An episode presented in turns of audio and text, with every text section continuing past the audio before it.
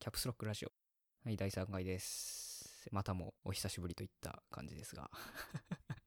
まあその辺の話も後半の方でちょっとしたいかなと思います。えー U3 をきっかけに始まったこのラジオ。年内中にその1回しか放送せずに、結局新たな E3 がやってきて今に至ります。では今回も E3 の話を含ませつつ、それ以外の話もちょこちょこしていこうかなと思ってます。ああ、そうそうそう。だ年内にね、もうあともしかしたら1回しか配信しないかもしれないっていう。いやいや、あの、予防線張るわけじゃないですけど。ってなってきたら、この話はね、ここでしとかないといけないですかね。えー、アベンジャーズエンドゲームですね。いやー、前回インフィニティ・ウォーの話はちらっとした、してないか。あまあしてたとしてもこうネタバレにすごい配慮した感じでゴニョゴニョっとしか喋ってないと思いますけどちょうど「ファーフロムホームも先週ぐらいに見に行きました。日本最速日本？うんじゃあ世界最速でね日本で上映ありましたけど。いやーエンドゲームもね2回行ったんですよ結局。1回目は iMAX3D でね。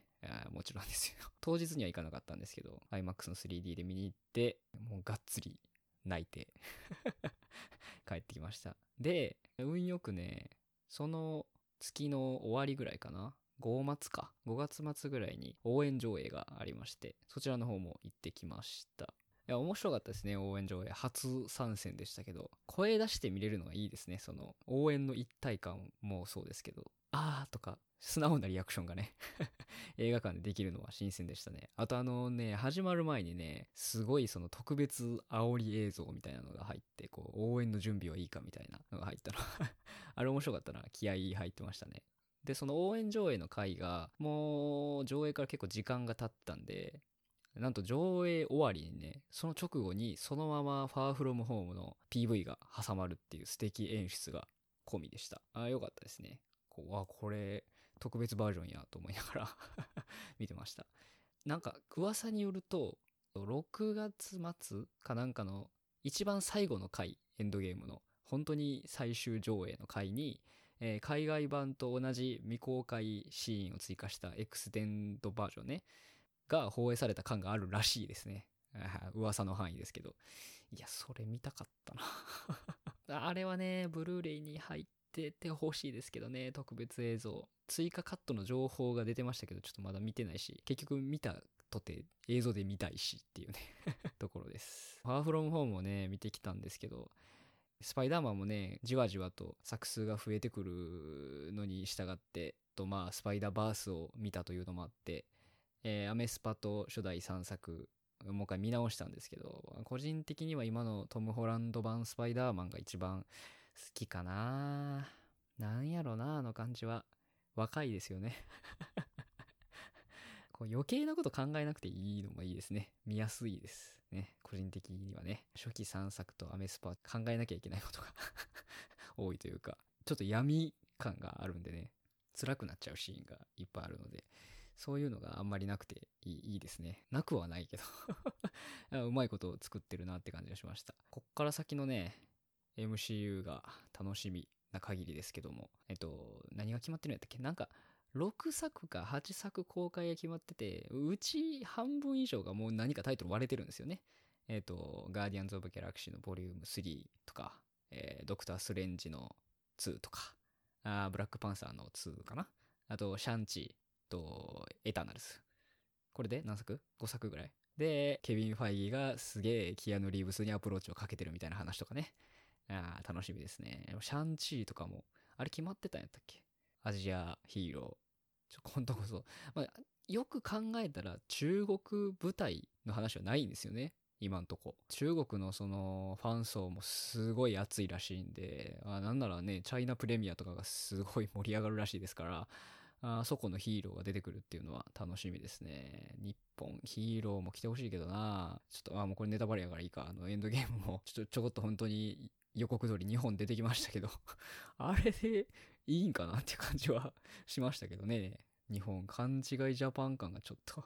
あったけどな今後10年分かなんかの計画があるらしいんでケビン・ファイギーね体いたわってくださいね本当に 途中でトンズされたら困るんで本当に体だけは気をつけて、えー MC 続けていってほしいなと思いますあ、そう。あ、じゃあこの話を。ちょっとね、健康に気を使い始めました。ちょっと日頃座る時間がすごく長くなってきたというのもありつつ、自主的に体を動かさないとどんどん超えていくということに 危険を覚えて、ジムにね、通い始めました。あの、普段は家で軽く運動する程度ですね。ランニング行ったりとか筋トレしたりとかぐらいなんですけど、まあ、週1回、まあ多くて2回、ジムに行って、がっつり体を動かすということを始めております。どこがええねんっていうのもね、結構悩んだんですけど、最初残ったのが、コナミスポーツクラブとエニタイムフィットネス。まあ、このどっちかな、やなと思いながら、あまあ、いくらか、こう、指導をね、マンツーマンとかでしてもらえる機会があるんやったら、コナミがええかなと思って行き始めたんですけど、もう一切そのメリットを享受していない。全くね、自分から聞きに行くこともなくあ、そういうプログラムに参加することもなく、ただただ危機と向き合う、自分と向き合う時間になってるんですよね。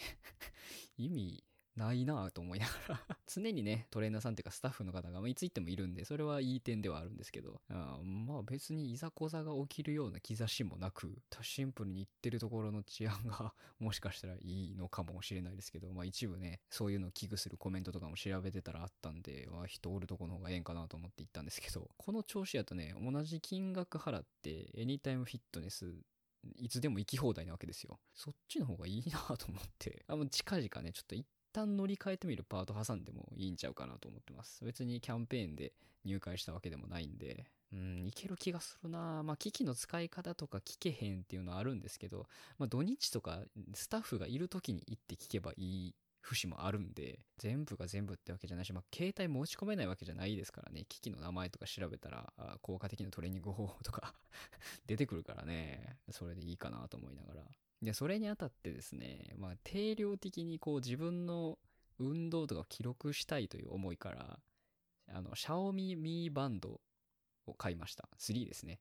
えっと、で、腕につけてたんですけど、なんかあの、ちょっと、風邪かなかなんか体調のね、良し悪しとかぶっちゃって、すごい手がかぶれちゃったんですよ 要は、アクティブトラッカーっていうやつで、まあ、歩数とか、消費カロリーとかを記録してくれるやつなんですけど、シリコンゴム、ゴムバンドなんですね。で、別にアレルギーとかないはずやのに、すげえかぶれちゃって なんか、まあでもタイミング的に、リンゴ病かなんかやったんちゃうかみたいな話に落ち着いたんですけど、すげえ手がかぶれて、あの、なんかそれで、気前よく最初1週間ぐらいつけてたんですけど、それがね、出ちゃって、ちょっと怖くなって外したら、つけるのやめちゃって 一体いつ戻せばいいんやろうって思ってるところにですよ、シャオミ Mi Band 4が発売されてしまうという。なんだかな。オートトラックできるアクティビティがすごく限られてて、オートじゃないな、普通に記録できるアクティビティが限られてるんですよ、3だと。まあ、走るとか、えー、泳ぐとか。あるんですけど、それがすごい少ないんですね。トラックできるのが。で、ミーバンド4ではそれがすげえ改善されてるらしくて、まあ、めっちゃ増えてるらしいんですよ。そうなってくると、なおさらなんか別に高い買い物でもなかったし。3なぁと思ってつけれてないんですよね。いや、良くないなぁ iPhone のね、歩数カウントが割と優秀で、別にそんな無理して ミーバンド腕つけてなあかんかなっていうのは出てきちゃったんですよね。一番思ったあかんやつですよ。まあ LINE の通知とか受け取れるんで、それで十分活躍はしてたんですけど。ねえ、ミーバンド4も買う、買うんかな？アクティブトラッカー選びもね、これまたブログに起こそうか悩んでたんですけど、難しいよ。なんか値段の割にあんまりやなとか、なんかフィットビットもレビューがあんまり良くないなみたいなね、トレーニングを続けていくにあたりましてですね、さすがに食生活もそのままじゃいけんやろということで、プロテインもね、じわじわ飲んでおります。いや、割と美味しいですね。全然飲めてるし、なんなら普通の牛乳 飲めんくなってしまったな、あれのせいで。で、高いんですよね。まあ当たり前なんですけど、いいとこドリップみたいなもんですからね。で、まあまあまあ、それを買うのがね、まあ今はそんな頻度で飲んでないんで、まあ、言うても2月、いや3ヶ月に1袋何食分 ?50 食分ぐらい買う感じなんですけどね。ぼちぼちちょっとずつ飲む頻度が増えてきて減るスピードが速くなってきてですね。だいたいその50食で、えー、今2、3000円ぐらい飛んでるんですよ。安いんかなこれもしかして栄養補給の一環としてね、役には立ってるんで、今後も買っていきますけど、もうちょっと安くならへんかな。なんか多分、すげえいっぱい一気に買うのが安いんやろうけどな今、ザバスのやつを買ってるんですけど、他のところのやつとか海外のなんかこう並行輸入品みたいなやつを買うのがもしかしたら安いんかなとかちょっと考えたりもしてます。なんか有力な情報があれば教えてほしいぐらいさっきも言いましたけど、結構トレーニングの情報って、まずその情報の精査が素人には難しいんですけど、YouTube に情報があるんですね。えー、こここうやって、こうやりながらこうした方がいいとか、まあ、食生活はこうした方がいいとか、まあまあ信用に足るかどうか置いといて それの精査が難しいんですけど、情報いっぱいあるんですよ。まあいい時代になったなと思いながら トレーニング方法も調べりゃ5万と出てくるし、食事方法とかね、あと普段の生活から何から何までこうした方がいいよっていう話がいっぱい出てくるんで、まあ、導入できそうなものからね、導入していくとか、真に受けずね。まあ、正しい情報もあるとは思いますけど、いい感じにないし、7割、8割、言い過ぎか。6割、7割ぐらいの気持ちで受け取ってね、あ自分の生活の中に導入していったりとか、トレーニングの中に導入していったりとか、まあ、知識がある人はね、それが正しいか否かもわかると思うんで、まあ、うまいこと入れていったらいいんじゃないかなと思っております。あ本当にいいですよ。調べるのは。上腕二頭筋とか 腕、太くとかね、うん足細く女性とかで調べたら絶対出てきますからね、うんいいと思います。結構ね、太古の昔の話になるんですけど、鼻毛抜きのね、ゴッソの記事を投稿しまして 微妙に PV 数があったんですけど、あの記事。で、今度はね、除毛クリームというのを買ってみました。理由は、もともとそういうのやってみたいという気持ちはありつつ、すごいお金を使いたかったっていう やつですね。ちょっとこうストレス発散に買い物をした的な側面があります。でね、買ってみて実際にやってみました。今回買ったタイプがクリーム型で塗って待って拭き取るっていうやつです。ちょっと商品名別に言う必要ないと思うんで、あの、てか類似品がいっぱいありすぎて、言ったところでそれがいいんか悪いんかわからへんし、なんかまあ量にしては安いやつでしたね、多分。でね、えっ、と、一応ってなんか全身に使えるっていうやつだったんですけど、あのね、大変 あれは。薬学脱毛、医学脱毛忘れたわ。お店でやってもらうやつね。あれが一体どういうもんなんかを知らんので、あれですけど、これね、めんどくせえんですよね。毛が隠れるぐらいまでクリームを塗ってくださいと。で、その状態で触らずに10分待てと。あで、終わったらあ、ティッシュとかタオルで拭き取って、軽くお湯で流して、保湿とかもしてあげてくださいと。まあ、半分ぐらいゴストと言ってること一緒やな。いやね、大変、大変というか、これまた滑稽 やってる姿が。ボディに使う場合はですね、特に。手とかやったらいいですけど、もうボディに使うときは服脱いでやな。まあ、風呂場で やるんやったらいいんですけど、部屋でやったら、体に自分で塗りたくって真っ白に なった状態で10分待つわけですよで、その後全身をタオルとかティッシュで拭って風呂に行くともうちょっとスマートにならへんのかなって、も風呂でやったらいいんですけど、風呂の中で10分ね、全裸でクリーム塗って待機するのも、まあ、まあまあ滑稽ですからね。で、まあ、あとこれのね、効果のほどがいかほどかっていう話なんですよ。でも他と比べてないんでわかんないんですけど、まあ、綺麗にはまあなりますわ。ただね、その、塗り方にやっぱコツがあるみたいで、その、綺麗に塗る毛が見えなくなるまでっていうのを塗るのがね、割と難しいんですよね、分量が。短いからっつってあんま塗らなさすぎてもダメみたいな空気がありますし、多分部位によって効く期間とかね、もう多少あるんちゃうかな。多分毛の濃い薄いはね、そんなに関係なさそうですけどね。あとはこれがどれぐらい持つかですね。なんで仮にこの作業を、まあ、月、月1はちょっと無理あるな。まあ、週1回、この滑稽な作業をやることによって、まあ、向こう1、2週間だから2週間に1回この作業やるぐらいの頻度でいいなら、まあええか。月2000円ぐらいでしょ、多分。まあやったらまあ、まあええわ、多分。150グラム使うんかな まあいいですよ。ピンポイントでやるとかやったらね。だからこれが3日しか持たないとか 翌日にはちょっとなんか、もう予兆が見え出してるみたいな、個人差はあるでしょうけど、やったらしんどいなっていうのはありますね これはね、まあ気持ちだけで言うと一月ぐらいは肌ツルツルでいってもらわないと困りますけどね。ああんまりこう作業対価に見合わない感じが ありますね。で、最近ですね、ちょっと生活力の低さにこう気づいて、家事炊事にしっかり手を出し始めました。もともとそんなに やるたちじゃなかったんで、お恥ずかしい話ですけども、えー、始めてみました。できるとこから始めようってことで、一番楽しそうな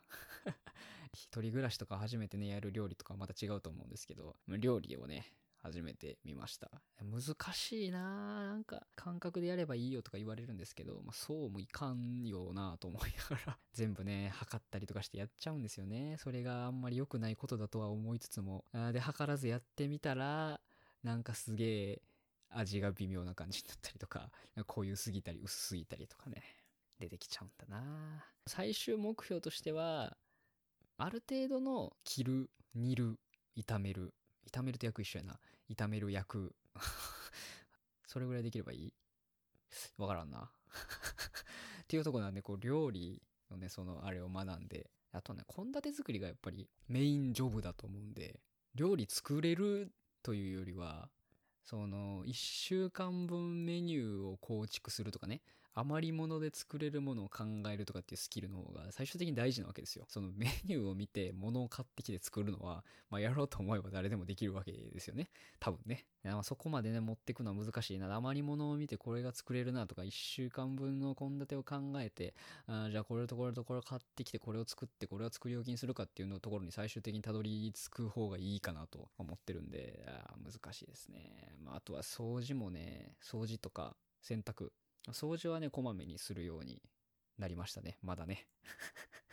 もともとそんなに嫌いじゃないんで、まあ、散らかしがちですけど、あの、細かいとこ拭いたりとか全然苦じゃないタイプなんで、あれですけど。うん、まあ、あれもね、やっぱいろいろメソッドがあるんでね、ここが汚れた時はこれで拭くとか、こういう、う掃除はこうした方がいいとかね。上から下にとか、ほこりを払ってそっから掃除機をかけるとかね。いろいろ、古より伝わりし、メソッドがあるわけですよ。そういうのもね、やっぱりあんまり知らないので、やっぱり勉強、勉強せなあかんなって感じですね、本当に。いやー、なかなか道のりは長いな立派な主婦への 道のりは長いですね。ちょっとつい、この今収録日から見て1日前2日前、違うな、当日か、えー、に自作キーボードのお話をブログに投稿しました。ついに作ることにあ、になりました。なんか今ね、改めて記事を書きながら、あの、2個目ぐらいに貼ったクール、クーラトロンとかいうところのキーボード見たら、あれ？これって良くない？ってちょっと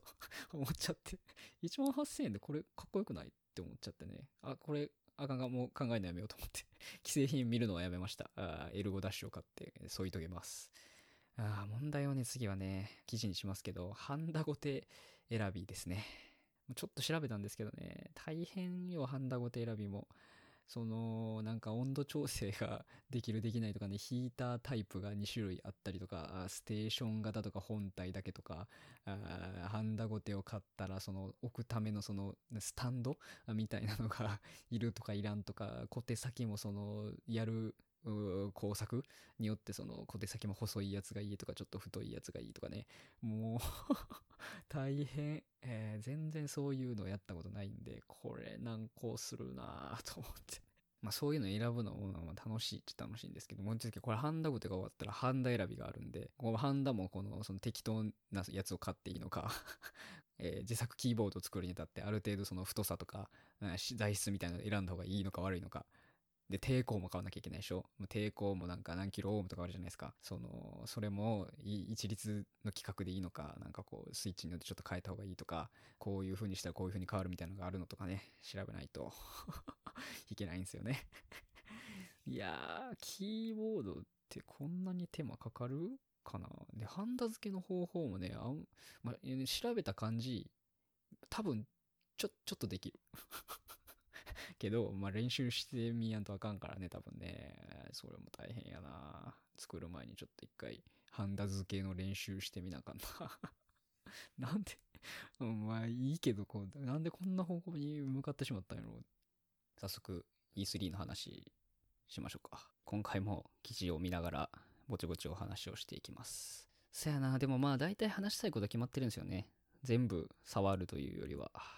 どれがいいかな？じゃあ最初これからいきましょうか。エルデンリング。皆さんゲームオブスローンズ 見見ました？見てました？あシーズン7ちょうどあのドラマ自体がフィナーレを迎えましたけど。あれのね原作者のジョージ・ R.R. マーティンがストーリーの制作に関わると。で制作はフロムソフトウェアと。まああんまりいい予感はしないですね。いい意味でね。そうどうなんですかね。本当にティザートレーラーだったんでどんな感じになるかっていうのは分かんなかったですけどそのストーリー的なものでがそのジョージ・ R.R. マーティンが関わってくることによってそのゲーム性とかストーリー性にどれぐらいのこう影響があるのかは気になるところですね。もともと結構ダークな世界観で進んできたシリーズであるんで、えー、ダークソウルデモンズソウルはもうタイトル出てこへん、えー、赤狼じゃなくて。まあ、赤狼赤狼もか。フロムやなあれもな。あ何やったっけな。ああれね。あの狩るやつね。あれもまあ世界観的にはだいぶあれでしたけど、まあ、剣と魔法、まあ、元から剣と魔法やしな。ちょもうちょっと人間の泥臭い感じが出てくるのかなとか考えてましたけど、まあ、ティーザートレーラーかっこよかったんで、今後も情報を追っていきたいなという感じは。あーマーベル・アベンジャーズあ、エンドゲーム直後のね、発表だったんで、めちゃくちゃ期待して見てた節はあるんですよ、多分。みんなそう。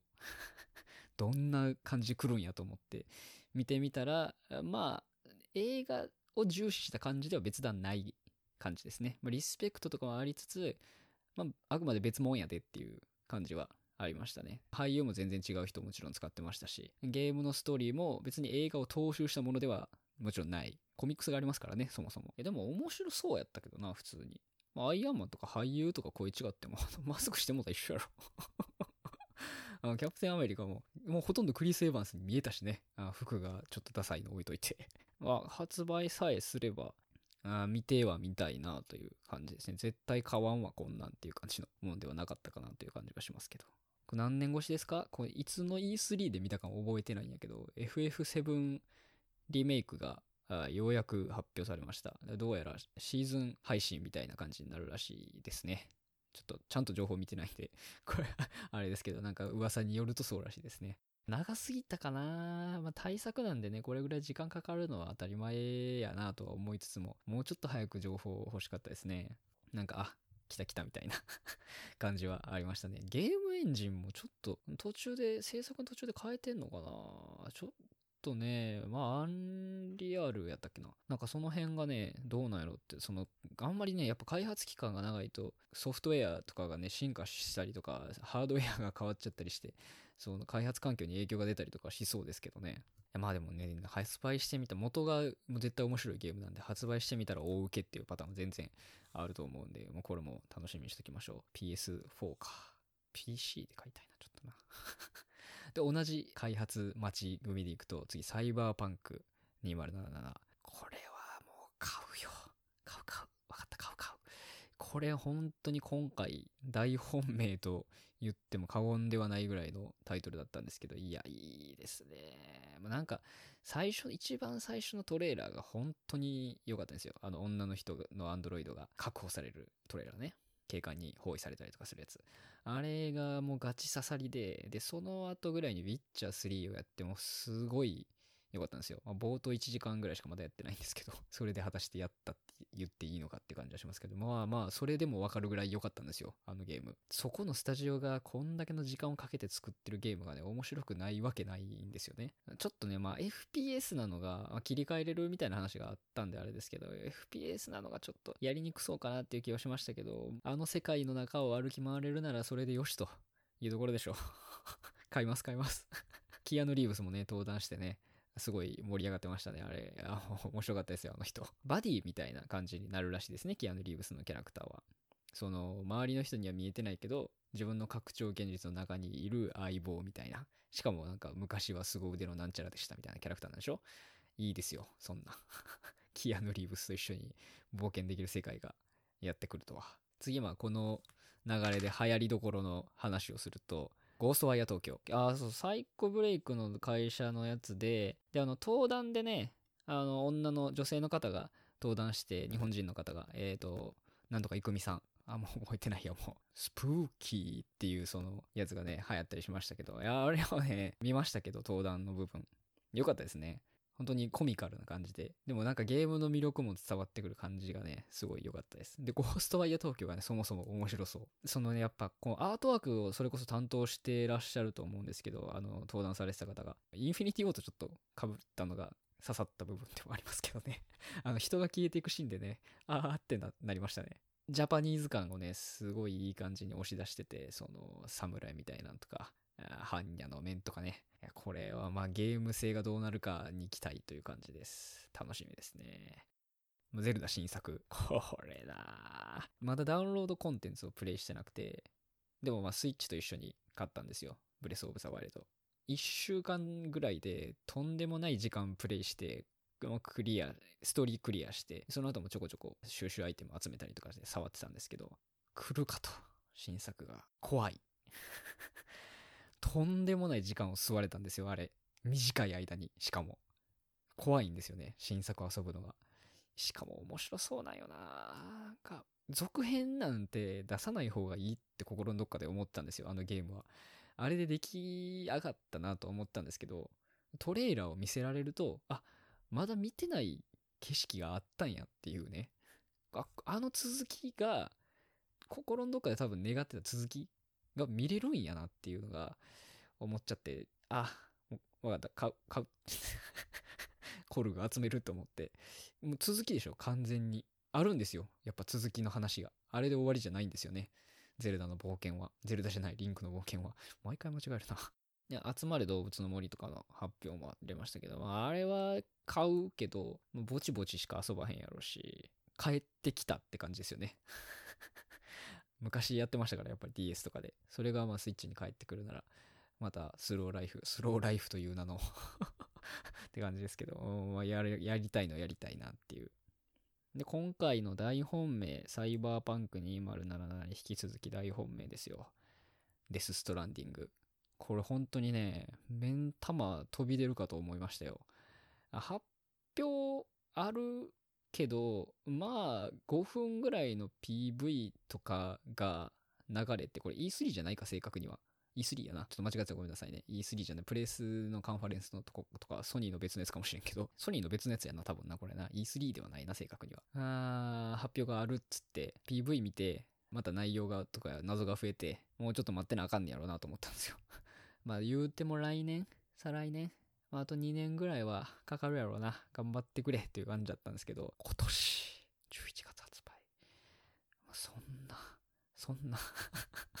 もうね、口と財布がパカパカパカパカパカって ああ、これ、ビッグ、ビッグな発表でしたね。今までの感じからいくと、本当に PV 見せて終わりだろうなと思ったんですけど、来月発売とかいかなかったですけど、11月発売かっていうのですね、超ロング PV をぶち当ててきて、なんとなくストーリーというか全体図が見えてきたんですよね。ただまたゲーム性が見えないままという。いやー、うまいことやるなー。いかんせん若干不安の部分であるんですけども、ここまで待ったら買うんですよね。なんかまあ見てる感じ多分発売日の直前ぐらいに買わないと、発売日の直前ってその発売されてすぐぐらいに買わないと、なんかゲーム的にも波に乗らないと面白くないんじゃないかなっていうのがね、ちょっとあるんですよね、見てる感じ。あまあ皆さんちょっとぜひ PV はもう出揃ってるんで見てみてください。まあ直前にもう一本ぐらいトレーラー来そうですけどね。で、えー、っと、予約開始直後に、コレクターズエディション？あの、特別な側がついてくるやつ を予約しようとしたんですけど、秒殺で売り切れで買いたかったのにな、あれ。真っ黒の外装がついてくるやつだったんですけど、なくなっちゃってましたね。普通の PS4 のあのパッケージ買うしかないんか。まあ、予約はしますよ、予約は。発売日当日に遊びたいんで、店舗受け取りにして買います、多分。長いこと待ったからな5年ぐらいですか？旗揚げから小島プロダクションの。いやー、まあ、よかったですね。ぜひ発売は決まって。もう遊べたらいいですよ そんなめちゃくちゃファンっていうわけじゃなかったんですけど、まあ、メタルギア5がね、いろいろあった中でっていうのもありつつ、プレイして面白かったというのもありつつ、あちゃんと完成したものが、まああれで完成なんですけど、メタルギア5も 見たいなっていう気持ちはあったんで、遊べて嬉しいですね。もう遊んだ気でいますよ、半分くらい はい。あそんな感じです。打足です。この辺から。ワードプレスのアップデート予定情報です。つするかわかんないですけどね。この投稿から見て。えーウェブプッシュを追加しようと思ってます。ちょっとユーザー層が、まあ、ほぼいないと思いますけど、えーわかんないので、最初のうちはいろんな人にいろんな形で届けられる方がいいかなということで、ウェブで通知を受け取れるようにしようと思います。これで、まあ、対応しているブラウザとかなら、ブラウザを開いてるときに、ページの更新とかがあれば、通知が来るようになります。えっと、サポートプログラム、一応、ざっくり解説はしてあります。で、あれがね、ガンブロードだと若干めんどくさいんですよね、多分登録が。なんで、えー、Patreon っていう別のサービスをあ導入しようかなと思ってます。コンテンツが少ないんで、まあこれもとりあえずやるだけやるっていう形なんで、しっかり、えーサポートしやすい状況をを打ち立てつつ、サポートしてくれてる方とそうでない方にね、コンテンツを拡充していけるようにいろいろ 模索していきますといったところです。なんでこんなに配信頻度が低いかというお話ですよ。超打足ですね、この辺は。間に挟めばいいのにって感じですけど。ネタはね、割とあるんですよ。ただ、収録できるタイミングが非常に限られてまして、夜中なんですよね、基本的に。家人が寝静まった後しか無理なんですよ。あそれじゃないと、事故が発生しやすすぎるので、編集の手間とか、あもうそもそも撮り直しっていうパターンがありえちゃうんですよね。なんで夜しか無理と。朝やればいいやんっていう感じなんですけど、朝はケツが決まっちゃうんで難しいんですよ。大体どれぐらい取るかっていうのを、まあ難しいんで、ノリでやってるんで、それはそれでね、事故の可能性は上がってしまって、時間を無駄にするパターンもあるので、まあ朝もできないと。で、まあその夜中になる、やるってなると、もう12時半から1時過ぎぐらい、大体始めるんですけど、翌日ね、朝があると無理なんですよね。でも夜なんで、その日体力使ってると無理なんですよね。